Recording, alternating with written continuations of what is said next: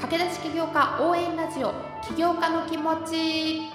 こんにちは。モバイルインターネットキャピタル株式会社通称ミックの有賀です。この番組はベンチャー企業とともにベターフューチャーを実現。ベンチャーキャピタルミックがお送りする駆け出し起業家応援ラジオです。投資サポートする企業の代表をゲストにお迎えし企業ストーリーや経営に向き合う思いを聞いていきます。起業したばかり起業に興味がある起業家が考えていることに興味があるというそこのあなた。一緒に起業家の気持ち聞いてみませんか？今週も引き続き株式会社デイブレイクより代表取締役社長 CEO 木下正幸さんを迎えてお送りいたします。それでは起業家の気持ちスタートです。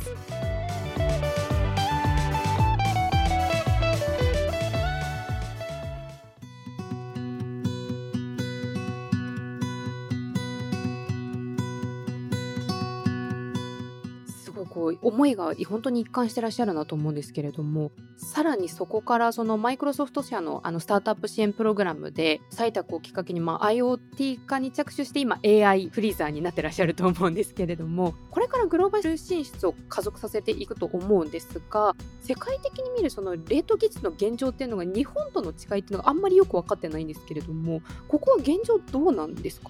まだ顕在市場としては3000億ぐらいしかないんですよ。まだまだじゃあ全然ちっちゃいです。潜在市場はもうそれの何十倍何百倍ってありますんで当然。まあ、フード業界ってあの車の産業と一緒で700兆円マーケットって言われてます。冷凍食品の市場も今2023年現在で30兆円ぐらいなんですけど2030年には一応50兆マーケットになるっていうふうに言われてます。なのでここからまだ20兆伸びるんですよ。冷食だけで。で、別に僕らのものって別に冷蔵もそうだし、日配もそうなんで、まずマーケットはまだまだ伸びますし、そこからやっぱり今、冷凍技術って、このコロナで改めて注目された技術のうちの一つなんじゃないかなと思うんですよね。やっぱ非接触型でなくちゃいけないし、今までの従来のお商売、対面営業だけだと、なかなか今人手不足の問題も如実に出てきていたりするんで、だったらもうちょっとなんかテクノロジー入れて改善しなくちゃいけないよねみたいな、生産性向上しなくちゃいけないよねとか、計画生産にしていかなくちゃいけないよねとか、いろんな考え方が出てきたと思うんですよね。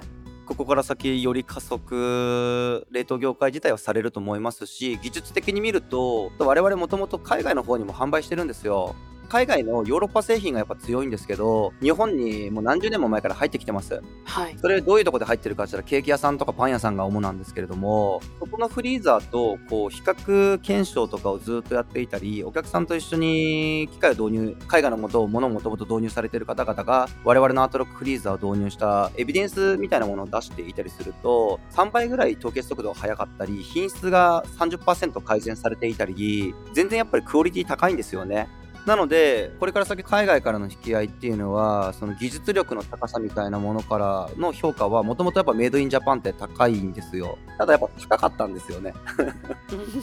そこですよねただ時代がやっぱ変わったのが、円安っていうところがやっぱり後押ししていて、今までヨーロッパ製品を購入していたアメリカの会社が、じゃあ我々のものが例えば1000万するとしたら、じゃあヨーロッパ製品がいくらするかって言ったら700万だったんですよ。300万安いじゃないですか。それが円安によって逆転してるんですよ。技術レベルは日本の我々の方が圧倒的に高いのに、コストまで安くなってしまうっていう、もうこれイケイケどんどんじゃないですか。導入しない理由がないですもんね理由がないんですよ。なので、日本の冷凍技術の高さっていうのは、これから世界で勝てる技術の一つだと思ってますし、やっぱそこに、あの、ソニーの会長の井出さんも可能性を感じて顧問に入ってくださっていたんで、機械だけじゃなくてフードも含めてですけど、お寿司とか、日本のやっぱり勝てる商品何って考えた時には、電化製品の中でも冷凍機は勝てるであろう。で、日本のフードって世界で勝てるよねっていう風な発想から、早いうちから注目していただいてましたね。海外でよくこれは本当にお寿司なのかとかラーメンなのかっていうこの微妙な日本食に出会う機会もよく耳にはしましたけど 今後もしかしたらもう日本から直送で冷凍で出来たて食べれるのになんでわざわざっていう時代が来るのかもしれないなと思いながらまさにです。今ですらというかもう御社だけでも飛ぶ鳥を本当に落とす勢いだと思うんですけれどもその中で2023年の7月に創業以来2回目となるこう外部投資家から弊社も含めてですね総額20億円を調達ということで最後の最後にミクとの話を聞ければなとはい。思うんですけれどもそもそもミクとの出会いっていうのはどういったきっかけだったんですかね？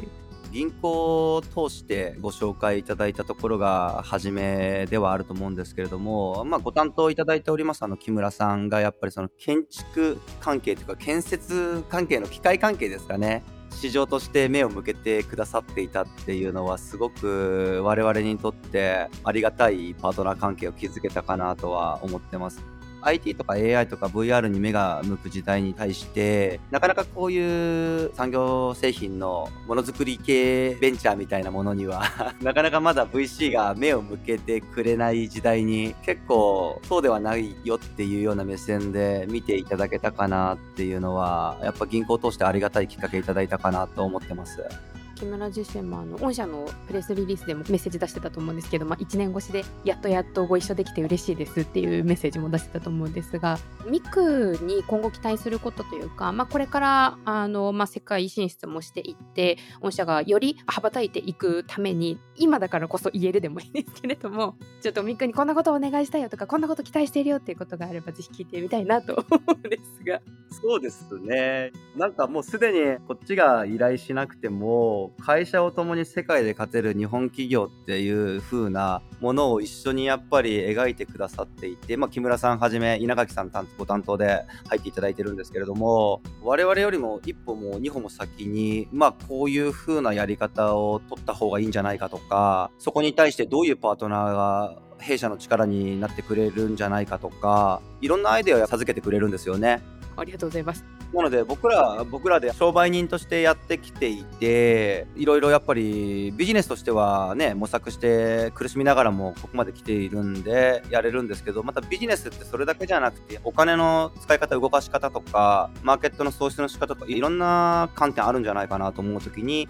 我々が持っていないような知見をやっぱり皆さんが持たれていて、で、ミックスさんのポートフォリオの中の他の出資先でのやっぱご経験とか、そういうふうな考え方とか、で、テクノロジー持たれてる企業さんもありますので、そういったことをやっぱり、ああ、こういうふうな業界では、こういうふうな方法でやられてますね、みたいなこととか、このタイミングでは、この企業さんはこういうふうにやられてますよね、みたいなものは、やっぱ投資家ならではのやっぱりご意見っていうのは、我々にとってはすごく血肉になってるなとは感謝してます。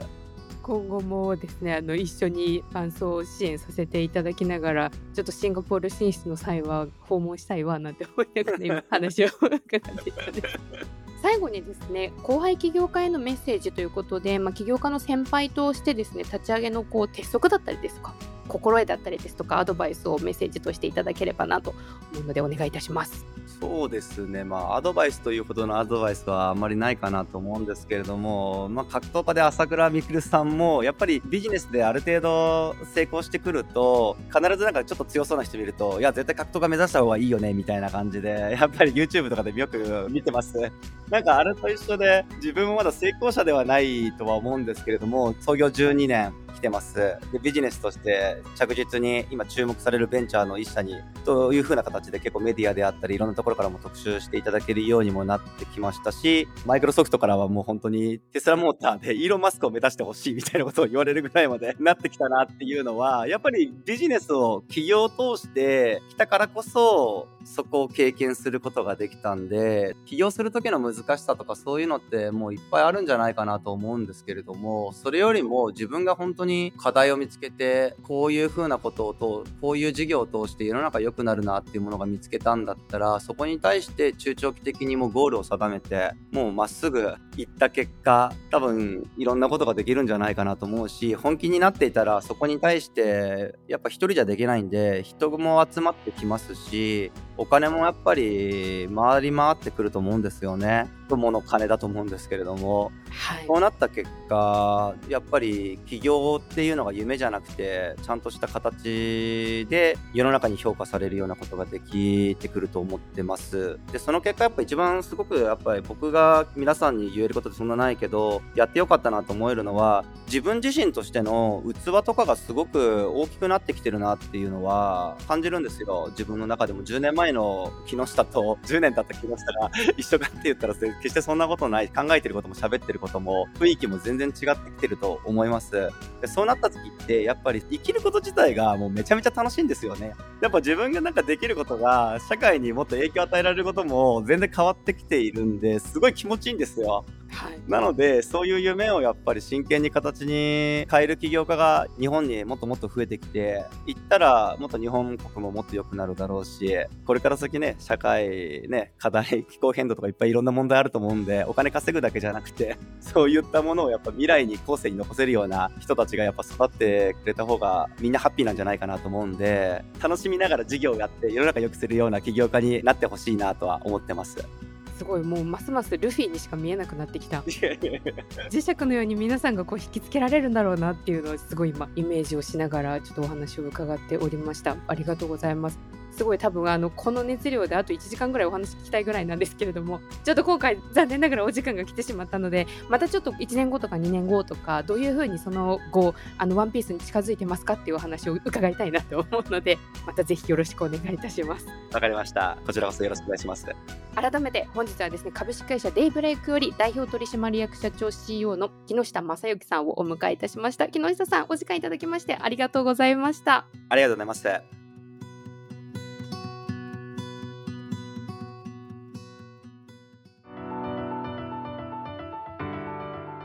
はい。ということで3週目お聞きいただきました。ありがとうございました。ここまでですね、ちょっと1週目、2週目ということで、木下さん自身にフォーカスをしたりとか、デイブレイクさん自身にあのフォーカスをしていったわけなんですが、3週通じてですね、聞いていただいた方にぜひちょっと考えてみていただきたいなと思うんですけれども、企業を通じて社会課題解決をしていくっていろいろなまあ分野でいろいろな方法があると思うんですけれども、ここまで楽しんでやっている起業家さんっていうのもなんか珍しいんじゃないかなと思いました。もちろんいろんな起業家さんのお話をありがたいことに聞かせていただく機会があるのでそれぞれにものすごくこう熱量を持ってあの本当に楽しんでやってらっしゃるなっていうのを毎回感じるんですけれどもなんか特に大変なことも難しいこともなんか全部えだって楽しいんだもんっていう感じがすごく伝わってくる方だなと思って。なんかそういうところって理屈ではなくてやっぱりこう人を見にこう魅了する部分があると思いますし。きっとこれまで冷凍っていうものに対して全然こうイメージがなかったその特殊冷凍リテラシーっていうふうに木下さんもおっしゃってましたけどその業界の方々が、まあ、そのアートロックフリーザーを通じてあこんな風に美味しくできるんだっていうその美味しさとか技術に驚かれて導入されるっていうのはもちろんあると思うんですけれどもなんかやっぱり通じて話を聞いてて思ったのはこう木下さんっていう方がデイブレイクを引っ張っていて木下さんが作ってるアートロックフリーザーだからこそ惹かれるんじゃないかなというのをすごく強く感じた私回だったなっていうふうに思いました。今聞いてくださっている方がどういう思いで聞いてくださってるか皆さんそれぞれだとは思うんですけれどもなんかこうどんなにすごい革新的な技術だったりとか斬新なアイディアだったりとかっていうものももちろん大事だとは思うんですけれどもやっぱそれ以上にこのどういう人がこうキャプテンとして舵取りをしているかっていうのってやっぱり大きいなっていうのを改めて感じさせられる回だったなというふうに思うので自分が外に出てっていいのかなとかじゃなくてもうなんかどんどんあの偏愛っぷりというか思っているものを外にこう出していくことで絶対魅了される人っていると思うのでぜひどんどん自分自身の発信っていうのを持っていただけるきっかけになったら嬉しいなというふうに思いました。我々もより発信を頑張っていこうと心に決めた回でもあったのでぜひですねちょっと引き続き聞いていただければ嬉しいなと思います。そんなデイブレイクさんをですね、担当している弊社の木村を来週は迎えて編集後期としてお届けさせていただきますので、こちらもぜひ楽しみにしていてください。ということで、ミックの公式ツイッターは大文字 MIC で検索番組パートナーである弊社元木、そして私、有賀のツイッターリンクも番組ページに貼っておりますので、ぜひぜひフォローをお願いいたします。番組への感想、コメント、ミックへの相談など、 info メールや DM からも大歓迎ですので、お待ちしております。それでは、お相手はミックの有賀でした。